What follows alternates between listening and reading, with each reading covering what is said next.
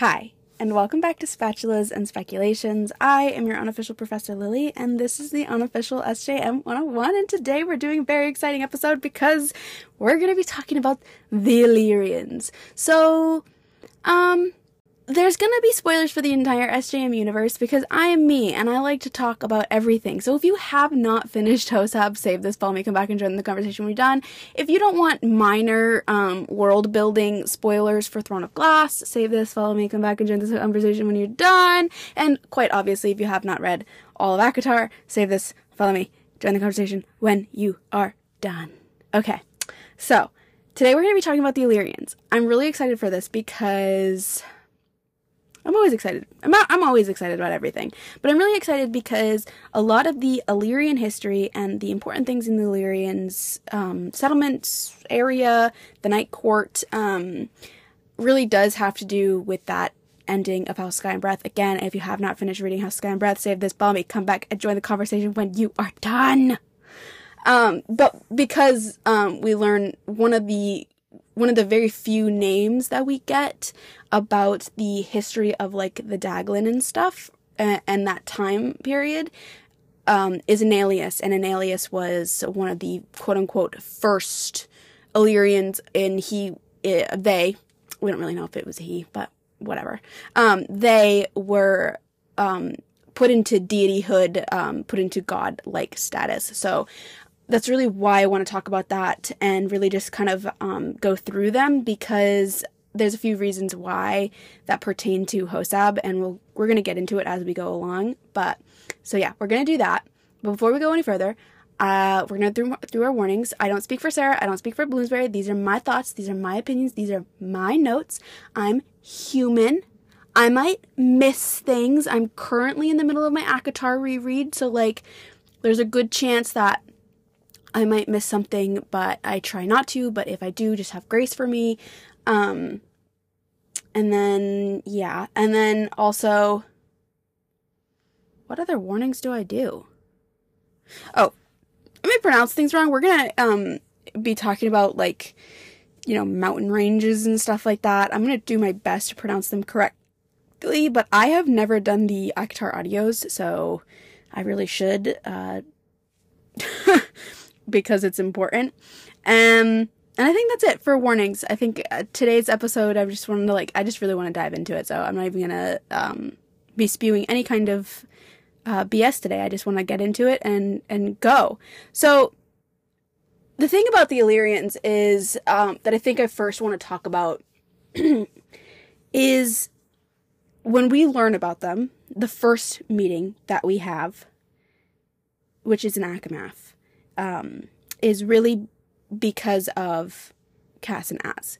So when we're going through, I guess this is a warning in itself. When we're going through this, it's really important to note that when I was doing these notes, I really tried to separate the Cass and Az of it to literally just the generalization of the Illyrians because Cassian and Azriel are literally the exception to all of the rules. Like they are they are separated from the like Cassian maybe not so much as for sure, but like they are just leagues different than the the rest of the Illyrians. Like they don't live in the same area. They don't they are con- I mean, not even considerably more powerful, but like literally seven times more powerful than even the most powerful Illyrian.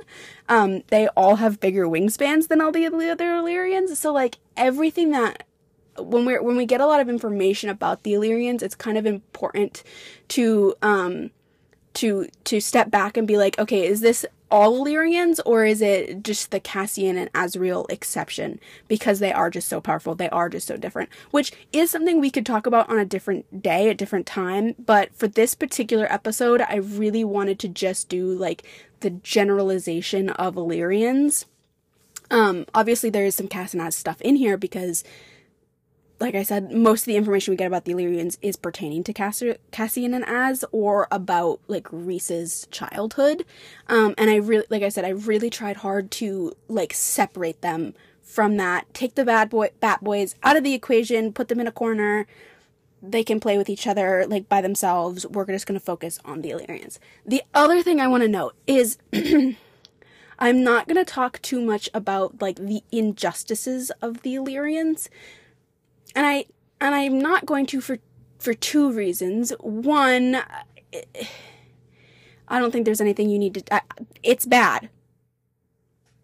Abuse of women is bad. Like, do I need to say that for you to to believe? I I, I grew up in a Illyrian esque like um, environment, culture, um, heavily religious, you know that kind of thing. So like, I get what's going on here, Emerie is my favorite Valkyrie for a reason.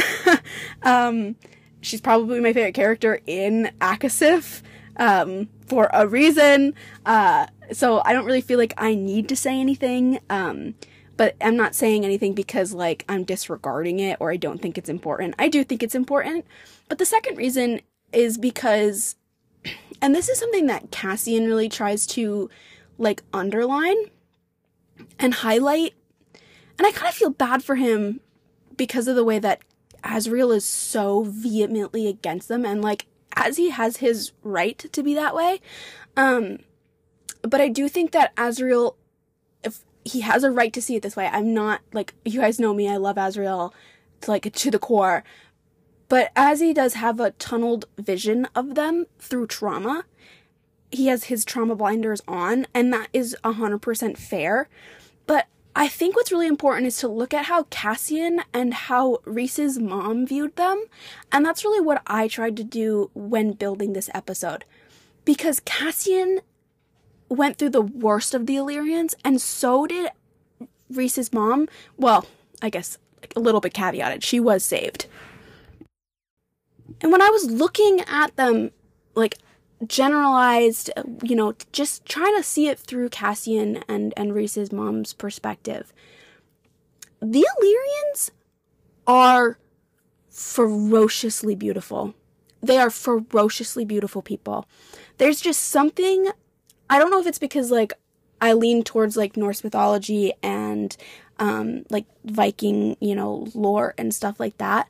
Like, there is something beautiful in the brutality of them in the sense that these people train so rigorously. They are, you know, they they make a point when during ACOWAR when Feyre is talking about how she wants to learn and fight like with the Illyrians in the sky. And Azriel and Cassian and, and Rhys too are kind of like there's so much trust in those lines that can only come from years and years of training. Like I feel bad that we in a way that like when we see the blood rite, um, it was tainted by Briallyn and like, you know, how they were you know, brainwashed because I truly don't think if they weren't brainwashed to some extent, and some men are men, but not all men are men, you know? I really do think that some of them would have put their foot down, as you see with like um with Balthazar. Um like there is a sanctity to them. Like they're brutal, they're bloodthirsty, but like there is like a sanctity and a sacredness to them that I think is is truly beautiful in a way. And I think that's what Cassian is trying to highlight is like there's so much honor and pride that you get through surviving as an Illyrian in a weird way, in a weird way. And I, I don't think I can poetically articulate this thought that I have that I had, especially when I was kind of like nitpicking through the Illyrians, um, part to play that they did in the war.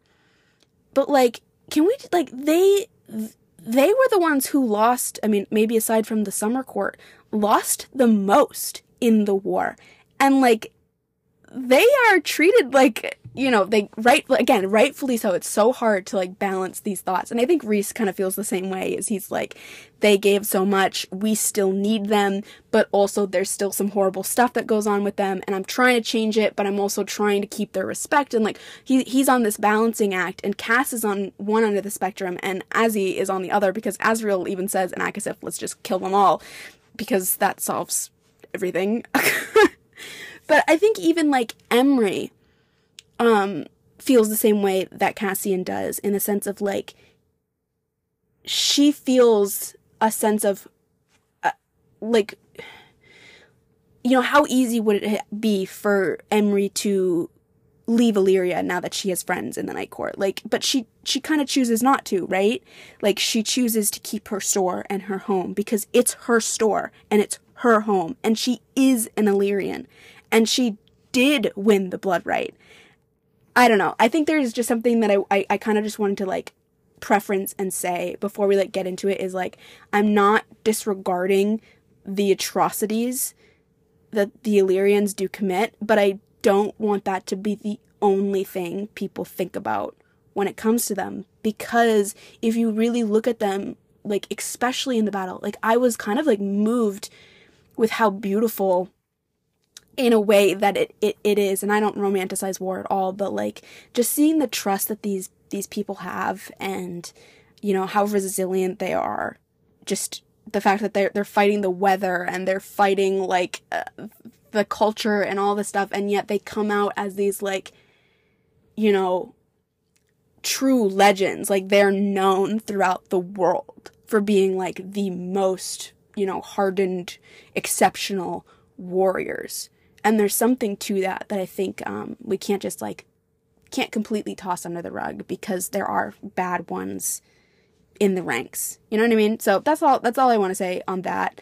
Um, before we move on to the rest of the episode. Hi, this is Lillian in the future. I recorded this episode a week ago.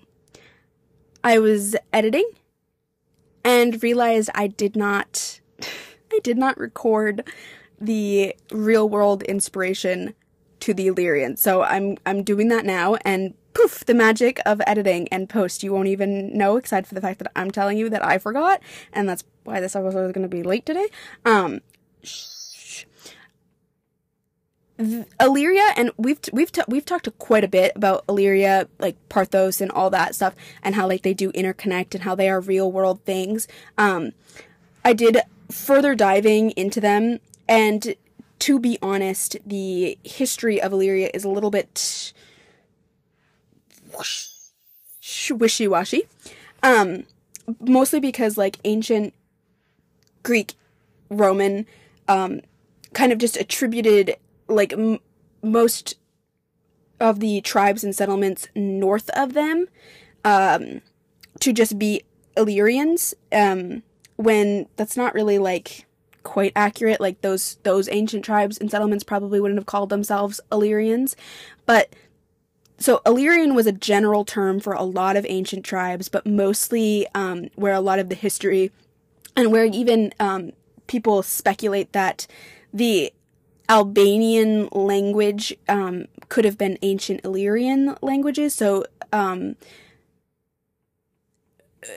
a more closer pinpoint to ancient Illyria would be modern day Albania, which is north of Greece.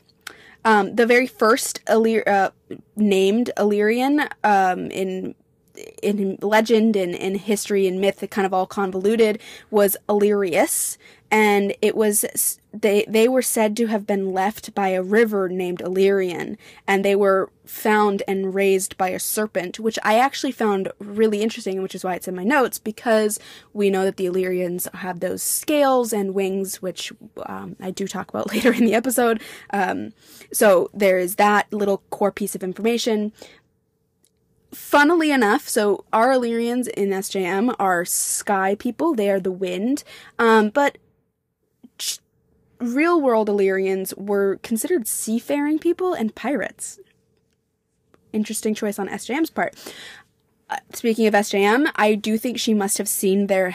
Um, there was like a picture of an Illyrian helmet, which kind of looked like a Roman Greek helmet without the little brum on top, whatever those are called. I don't think they're really called brooms. Um, but they were like rounded with a cheek guard, um, which is very similar to how Feyre um, says that they look like in the war. Cassian, Az, and Rhys wear their own separated helmets, which are the raven's feathers, which is super sexy. Just saying. Um, which I did not add into this episode because, again, they are separated. Uh, so I think SJM must have done quite a bit of research on the Illyrians because I will say this. I was looking at there's like lists of like um ancient Illyrian settlements or what might have been ancient Illyrian settlements. And a lot of the names, they're not they're not you know identical but they are fairly close different spellings um, maybe a little bit added words there was one like that looked kind of like thanatos that one that looked kind of like apollyon one that looked kind of like um, um, corinth-esque uh, which is very similar to corinth which i think is how it's one of the stars are, are named um, there was kosovo which is um, uh, tied in which is a real place also ties into a place in Crescent City. Um, obviously, Parthos is um, tied to, to Illyria, so there is that. And then I wanted to also note uh, that the Illyrians they worshipped a lot of um, different, you know, pagan um, gods or different, you know, elemental gods. Uh, they used a lot of like animals, symbols, stuff like that, and a few other like um, geometric shapes, but like nothing felt like concrete enough for me to like actually note it. Again, a lot of the you know recorded history of the Illyr- of like Illyrians like specifically is a bit wishy-washy because it's not really like uh, uh the Greeks were just kind of be like they're all Illyrians. Ah.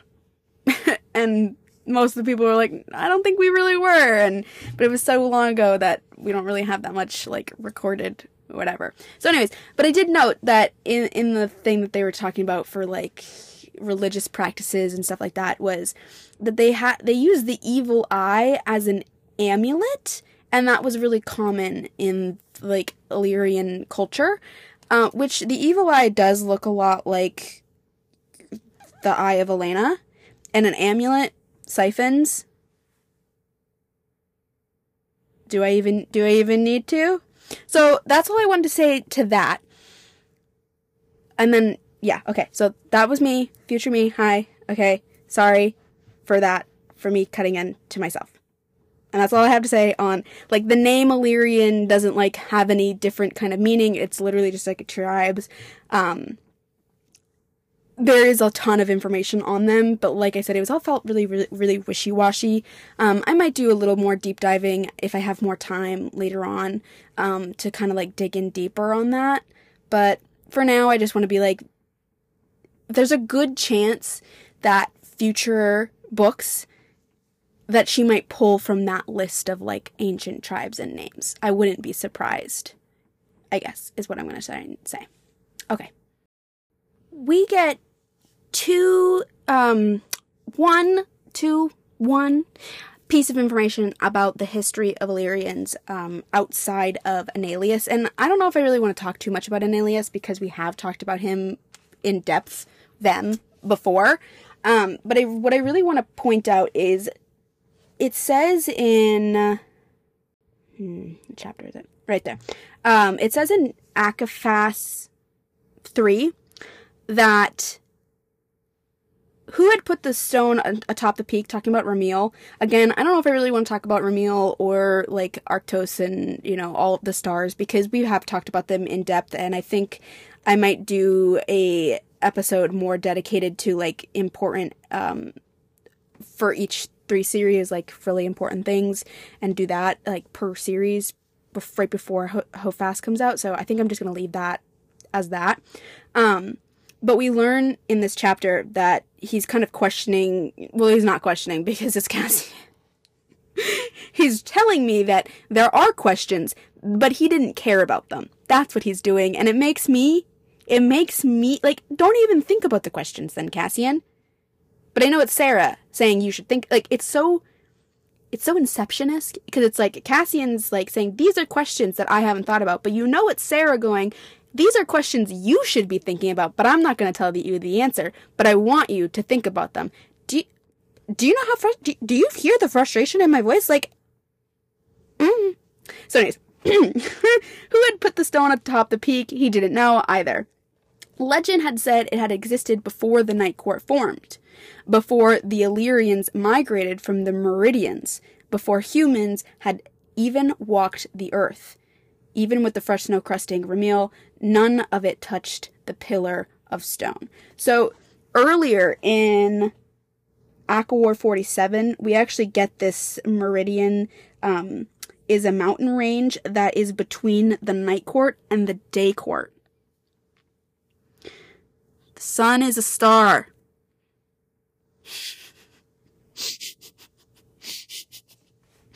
Um, it's no, I, I guess I'll just say it, um, because I've said it before.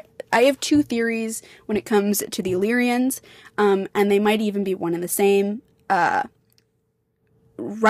talks about in the in in Hosab seventy three about the prototypes to the angels that their siblings had on Prythian, an ancient uh, a race of uh, fearsome warriors.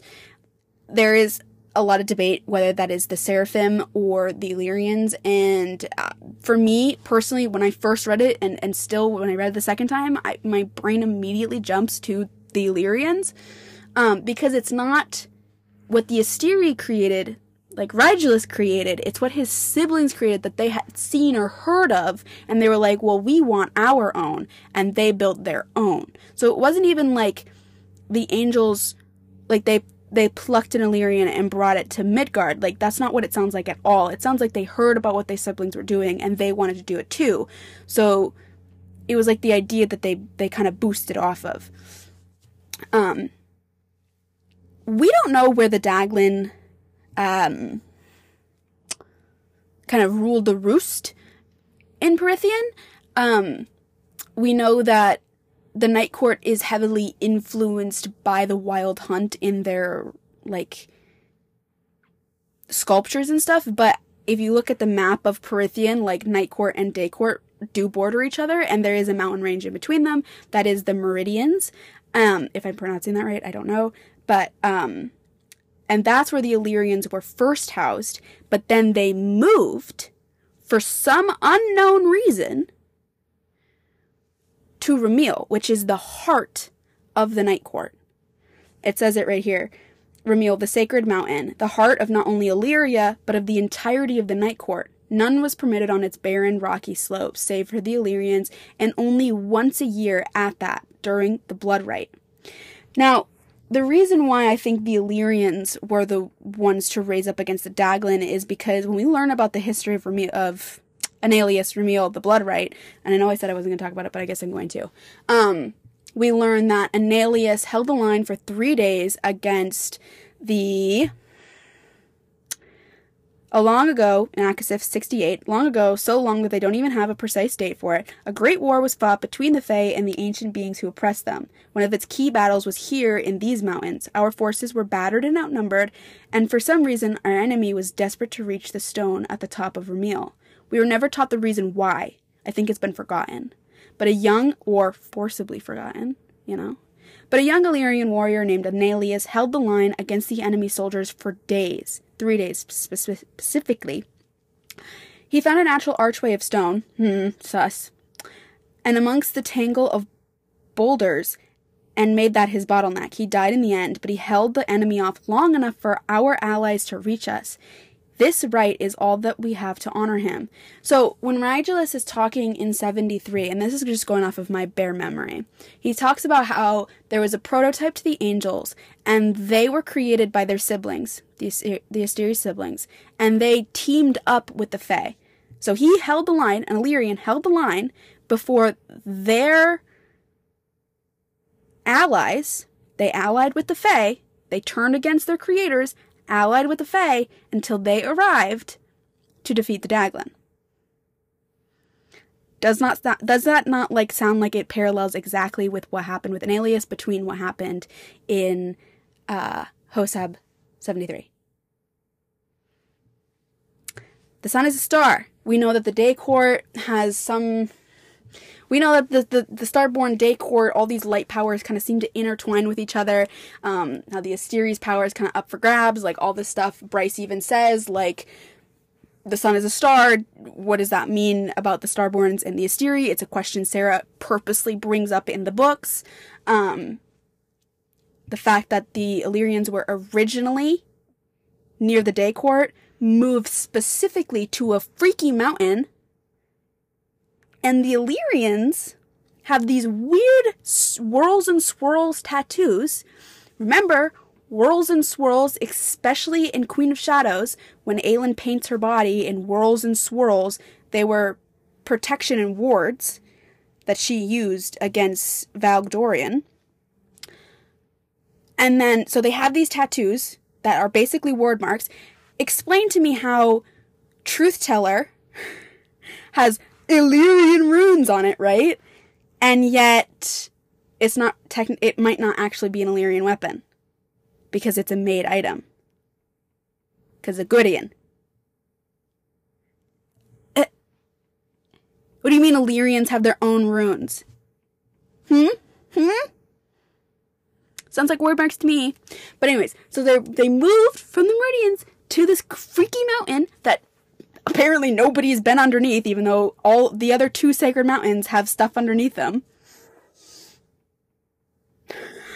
Literally, even just thinking about this is like raising my blood pressure. Um. So, and then they they have magic one night a one one week a year, one night a year, where they get to perform a rite, just like the rites that they perform in Midgard that has to do with like first light and death and all that great stuff. And the people are dying on this mountain. People who might or might not have magic. I I will believe that there is nobody down underneath that mountain feeding off of second light, first light. When Sarah J. Maas throws a book at my head and tells me not that it's different, probably in Hofas, probably in Hofas. So it's my belief that the Illyrians put ward marks on their bodies and they are they stationed the most fearsome warriors around Ramiel so that should something wake up, get out from underneath Ramiel, what's the first thing it's going to greet? The entire planet's most fearsome warriors with word marks on their bodies. Come on now. Come come on now. Because you know what happened? They did that in Throne of Glass. When they put Erawan's tomb thing, they put him in a mountain, and then they housed uh, a, a warrior people right on top of it. So that should he wake up, was the first thing he would have woken up to. It would have been warriors. it makes me like, it makes my head like drain of blood and like like through my feet and then like all of my sanity just like sweeps away in the flood. Head empty no thoughts just like am i a joke to you sarah? Like the swirls and whirls is what really gets me. Like that like the whole thing with like Aelin painting her body and it was swirls and whirls in like that exact terminology and it was protection ward marks made in blood. And like what's even more fascinating is that the Illyrian tattoos are not black. They're actually black blue. Which is like witch blood? Like, mm, uh, mm, mm, mm, mm.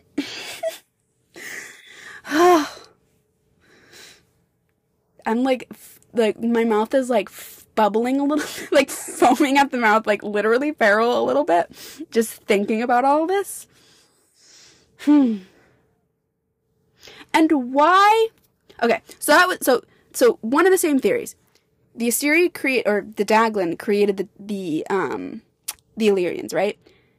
My other like theory that kind of like feeds into this is that Illyrians are essentially essentially if not male witches. And there's a reason why I think that and the real reason why I think that is because of their powers. So the witches hear this the call of the wind um or the the Song of the Wind, I think that's what it's called. And in ACOMAF, Azriel says, We are born hearing the song of the wind. They feel this need to fly. And that is the same with the witches. They have this need to fly. They have this ability to fly. The witches don't have wings, but they do have a magic ability to fly with brooms, which is never explained, um, but it is there. But the witches have a power inside of them. And for some reason, which kind of like baffles me, is that they've never really learned. So it's a gift that comes from the mother, right? That's what they say. Um, and it can kind of come in different colors and different strengths, um, which we also learn is a reflection of the dark heart within them, something like that, that Manon talks about, um, which is the yielding. But we learn in ACOMAF 14, it's one of the first things we really learn about the Illyrians is that they wear these things called siphons. And the siphon is used because of this. The power of stronger Illyrians tend towards incinerate now, ask questions later. They have little magical gifts beyond that. The killing power.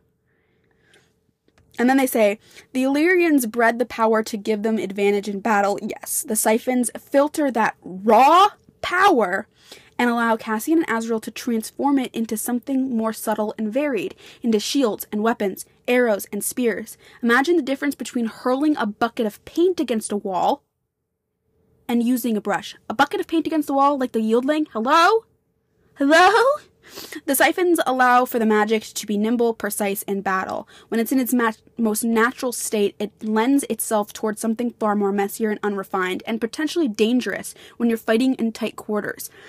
They end up going on to say in ACOWAR 56, it says sometimes found their marks and shredded. So the, the siphon power, um, it like shreds flesh from bone, basically melts it, which is pretty similar to the Yielding, pretty similar, I would say.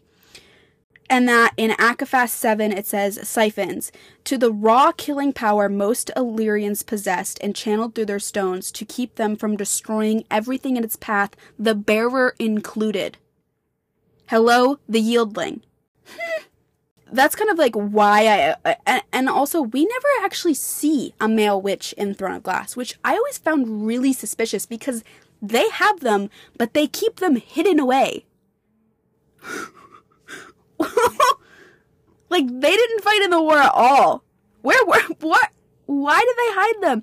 Like the only reason I could think of that they hide them is like because they have wings or some. I, like, you know, does that is that insane? Is that wild? I don't know why, but like that's something that I just like believe in my core, and because the witches are Valg X Fae, like it sounds something that could have also occurred should someone have mixed something very similar with High Fae and something Valg like, you know, whatever's on Prythian. Like it might not be ex- like it might be the same. Like what I'm trying to say is it could be the formula for a witch that happened with the Illyrians.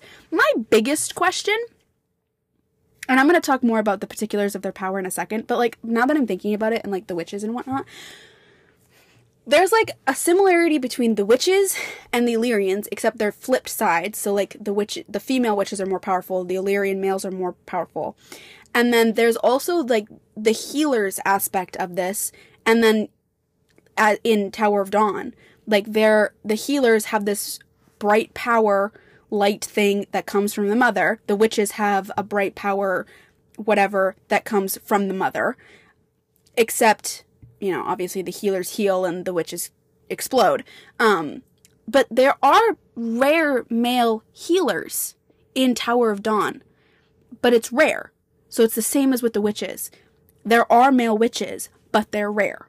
So it's the same thing.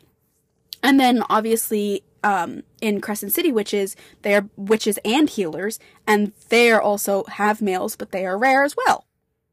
So then it's like cross between them. It's oh, it's like this web of things that are like, and I'm trying to hmm, singular focus.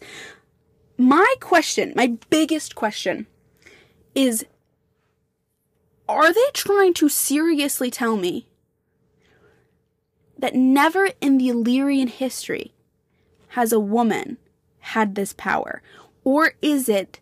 That the women don't know they have this power and they've never been taught to channel it, explode it, anything like that. Like, it seems wild to me. Like, like, like, exceptionally wild to me. That not, like, there wasn't even just one genetic mishap? Not one singular female? Like, that's, it, that's why I love my, my, my, I love my own theory Oh my goodness, that was so egotistical, Lillian. One of my favorite, like, personal, like, little theories that I have is that Rhys's mom's family ring that she passed down was actually a siphon for a female. Like that's probably like one of my personal like they kept it hidden. Like the women in Rhys's like maybe women in general do have this power and some of them like secretly found like little siphons to how like to do it in. Like that's that's my personal favorite like little theory. Um like off to the side of everything. And also I've talked about how like the missing daughter could be Illyrian. Well, the Illyrians have this like raw light power. Starborn, light power, blast things. I mean, all kind of it all kind of like sh- it, it all could trickle together. Like it could not, but also could like at the same time. You know, I would love, I would love for Emerie to get a siphon or eight or eight, just so that she can be one above the boys, because I am a girl's girl, and I would think it would funny. I would I would think it'd be funny if Mor's mate, because I'm convinced that Moore and Emerie are mates, um, had eight siphons. I think it would be funny. Just saying. okay.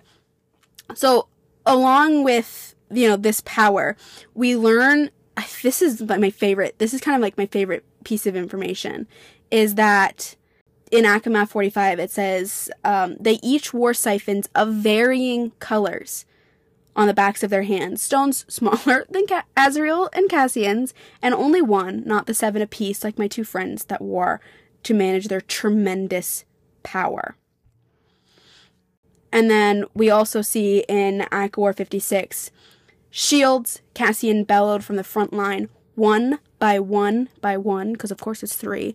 Shields of red and blue and green flickered into life around the Illyrians and their weapons, overlapping like scales of a fish, overlapping like solid metal. Sh- overlapping like the solid metal shields they each bore on their left arms, locking into place from ankle to shoulder. So, the Illyrian siphons aren't just red and blue. They can be different colors. And again, like tying like not to like keep tying them back to the witches, but like it kind of sounds like it's a reflection of one's inner self. Like Cassian's is always described as like an ember, warmth, like like um like the heart of a flame kind of thing. Um like his own beating heart even too. And then Azriel's is always this cold, icy um like it also like a flame as well. He, I think um, as he even does, I know he does in the war. Um, he it, when he's going to fight in the end, uh, he goes to fight on the ground. He like flies over and he trails behind him a blue flame from his siphon, like kind of just burning as he goes around. um, so as is always like cold. So I really, it sounds like it's a like a reflection of one's like inner color inner soul color. I feel like mine would be purple. I think Rhys's would be purple as well. Reese does have Illyrian, um, that Illyrian power, but it's inconsequential when compared to his other power because he did try to use a siphon, but he kept breaking them. But it does say that he has the Illyrian power as well, but it's just like, like it's a lot, but like compared to like the abyss of no end and no beginning, of his high lord power, it's like nothing. So he doesn't use one. But I did I did find that really interesting because I never really picked up that like it wasn't that he was trying to funnel his high lord power through a siphon. He did have Illyrian power. That's not the point. Anyways, I said I wasn't gonna like I said I wasn't gonna talk about the boys, and yet here I am talking about the boys. The other thing and we have talked about this, I think we even talked about it with the Azriel um, when we talked about Az um, is that their siphons this is not explained. This is a this is a yada yadaing, I think, on Sarah's part to some extent. Um, so when Feyre first sees them, they only have they both each have two siphons atop their hands. And then when she sees them in the Court of Nightmares, that's when she realizes how powerful they are because she sees all seven of them. But they can kind of make their I don't know if it's Pocket Realm. I have no idea what it is, and it's not explained. But you can see it here in ACOMAF 58 when Velaris goes under attack. This is like this this scene. This scene like, ugh, it, I don't even know. There's no words for the feeling that I feel.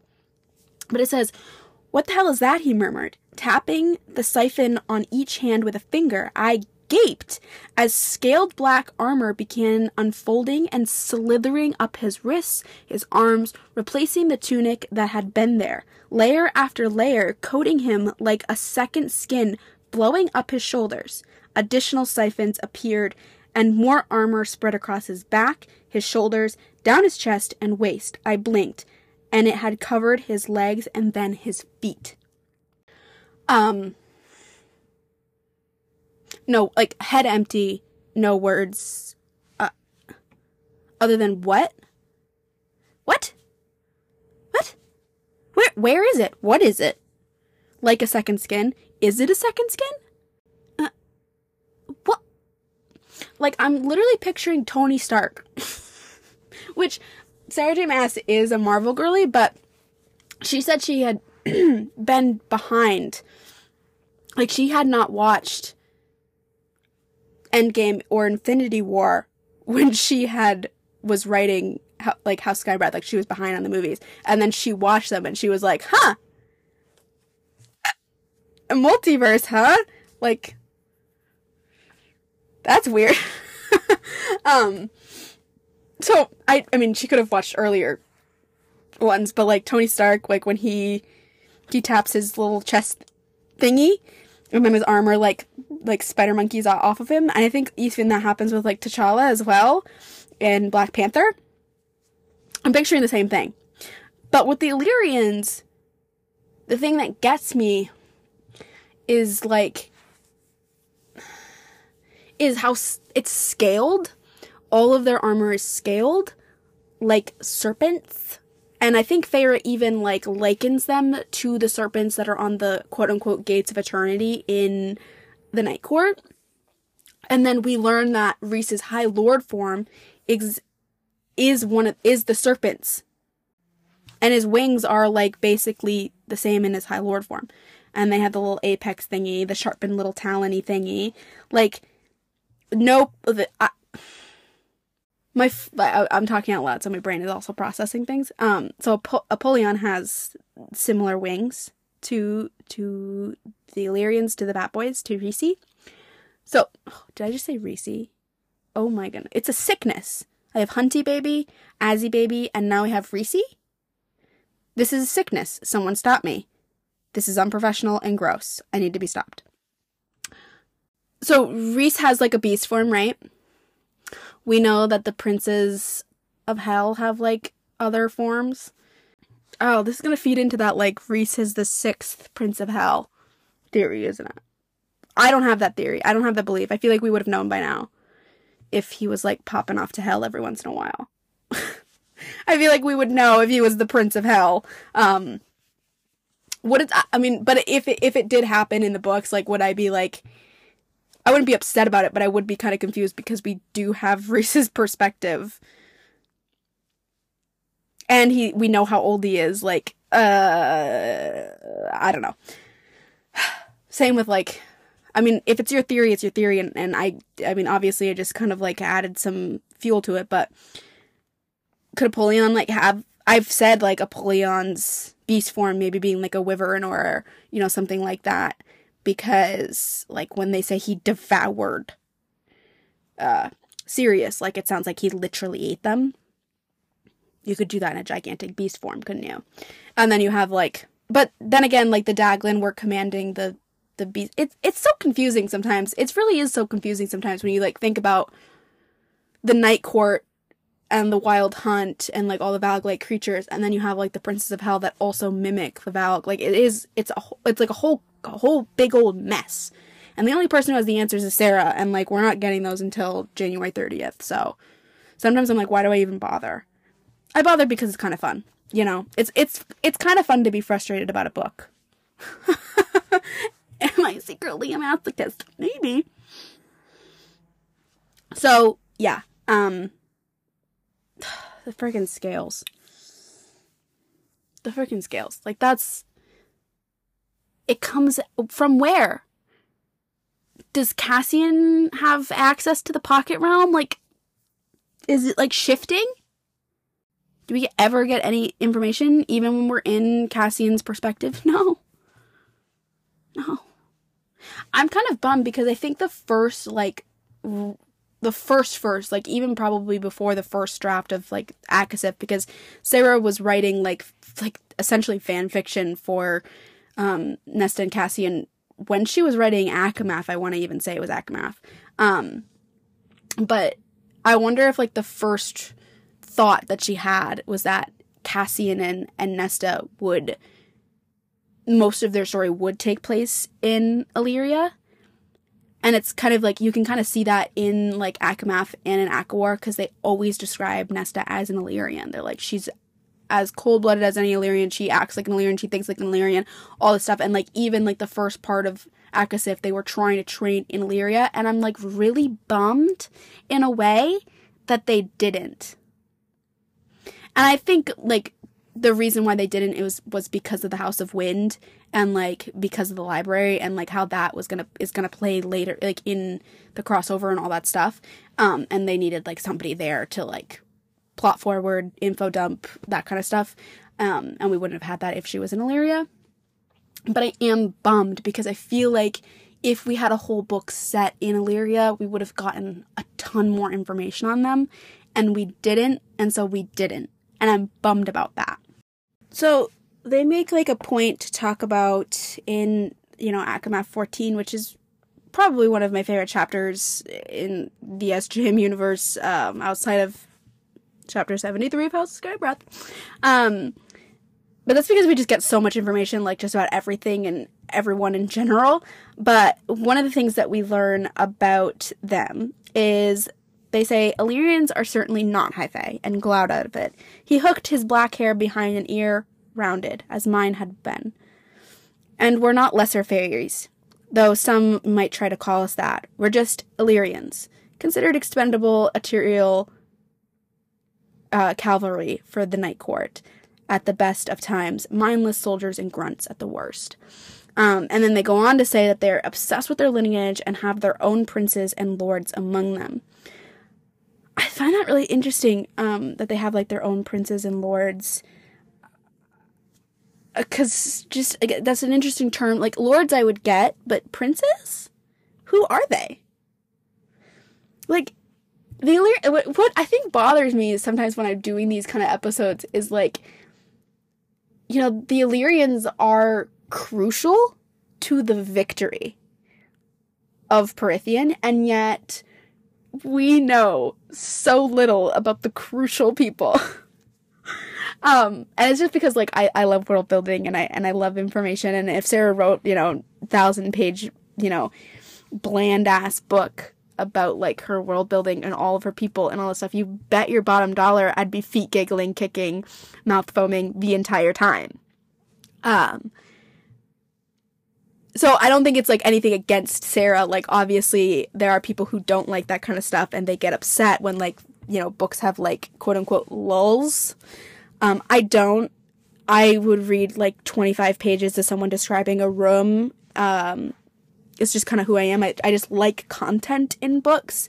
Um, some content, obviously, like not everything, but like if it's a series that I'm really interested in and like it has a rich world, then I am I would I wouldn't care, um, just because I'm so interested in in the dynamics and the in, and the multifacetedness of world building in certain books, and this is most certainly one of those books.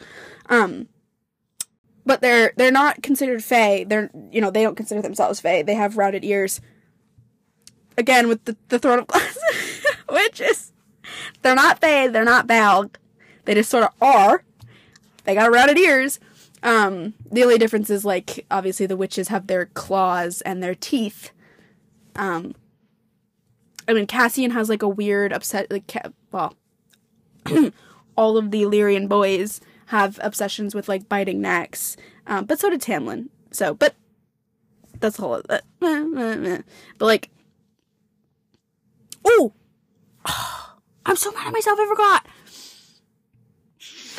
because I was thinking about the neck biting thing, which happens like really like uh Cassian like really thinks about biting uh Nesta's neck in the wing the embers and wings bonus chapter in one of the first editions of ACOMAF, something really that I think I talked about in the Azriel episode, and I, I really hope I did. I might have forgotten. Um, is that Cassian can glamour himself, or he does at least in this bonus chapter. We don't know if bonus chapters are, you know, technically canon or not. Um, that's never really been, that's kind of like an open ended question because there are some times where like things are mentioned in a bonus chapter. But like, since it's not easily accessible for everybody, does that make it canon? That'd be a really great question for Sarah J. Maas herself. But in the bonus chapter, and you can find it online, like even just like a printout of it, you can like it's like clear as day, like not even like the crappy pictures of like bonus chapters for like the other books.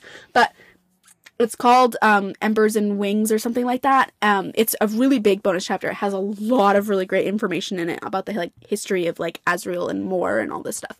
Um, but in the beginning of it, Cassian kind of it glamours himself against the humans, and he like s- not sneaks around, but like he hides himself from the human servants in the Archeron house when they're still human. And him and Nesta have like a really um like sexually charged uh encounter and it bounces between their POVs. It's um really cool, but that's never mentioned in the books. We never see the Illyrians glamour themselves like that, like for stealth reasons. It's never said if Azriel does it like with his shadow singings or with his Illyrian powers. Like it's ne- it's kind of just like, you know, is that how Rhys does it when he's spying? So I don't know if I should even like maybe I should have just conveniently forgot about it. I don't know, but in the bonus chapter it does talk about him hide like literally glamoring himself being invisible essentially to the humans. And that's never like never talked about again. Uh, there's a few things that like never talked about. Um, and I think that's it. I think that's all I have to say. Um, aside from the fact that most Illyrian blades are dark, very similar to like how Truth Teller is dark, which I do find interesting.